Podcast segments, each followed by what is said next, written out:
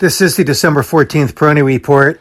The Fed's December meeting begins today, and there's been much discussion and debate uh, in anticipation of this uh, meeting whether or not the Fed will accelerate uh, tapering, whether or not the Fed will begin to uh, raise interest rates sooner than had been earlier anticipated.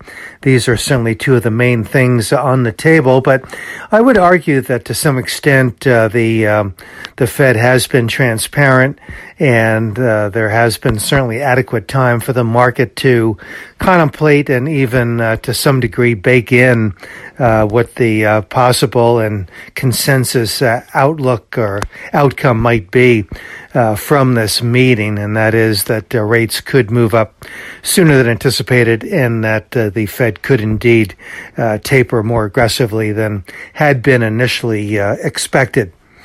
That said, the uh, market likely to stay in a bit of a uh, holding pattern here near term, but that holding pattern should be well above the lows that were struck in the Dow at the 34,000 level recently. I think the more likely support is probably somewhere between 34,700 and 35,000 in the Dow. That's a bit of an upward revision from what had been 34,500 to 34,700. Not a biggie there, but just an indication indication that I think that the uh, retreat here might be a little bit more uh, shallow uh, than um, than had been uh, expected uh, earlier, and I say that uh, mostly because of the rotational nature of the market. certainly, the Nasdaq remains under more pressure here because of its technology weighting. Technology continues to really be the sector that is bearing the greatest brunt of the anticipation of the Fed's statement here, and uh, that uh, certainly is not a, a great surprise.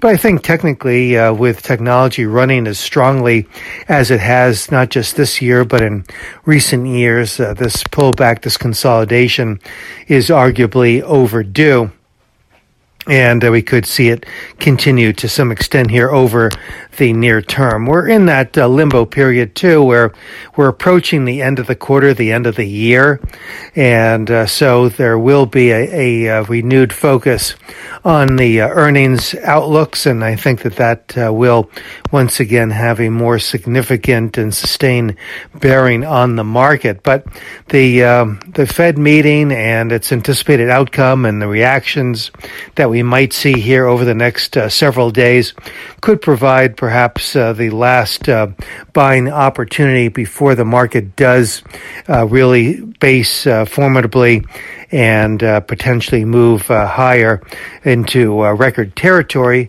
in the first quarter of next year. So I think that we are in a basing pattern here biotechnology certainly bucking the trend of the more aggressive growth categories that uh, actually did quite well yesterday.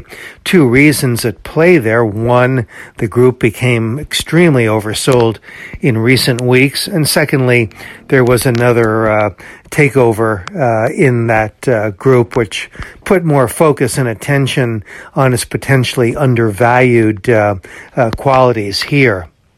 And not surprisingly, uh, with the uh, uncertainties as we await the uh, Fed's uh, decisions here and statement, uh, the more defensive growth areas of the market outperformed. And in particular, the food group did quite well yesterday. It has been showing good, steady performance through much of the volatility of late.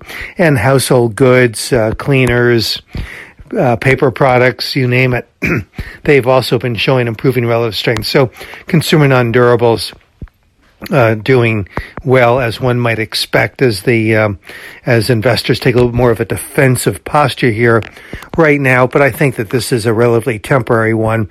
I continue to believe that growth will be the greater opportunity here, and probably uh, the uh, sector or the uh, area to seek as this market bottoms and recovers.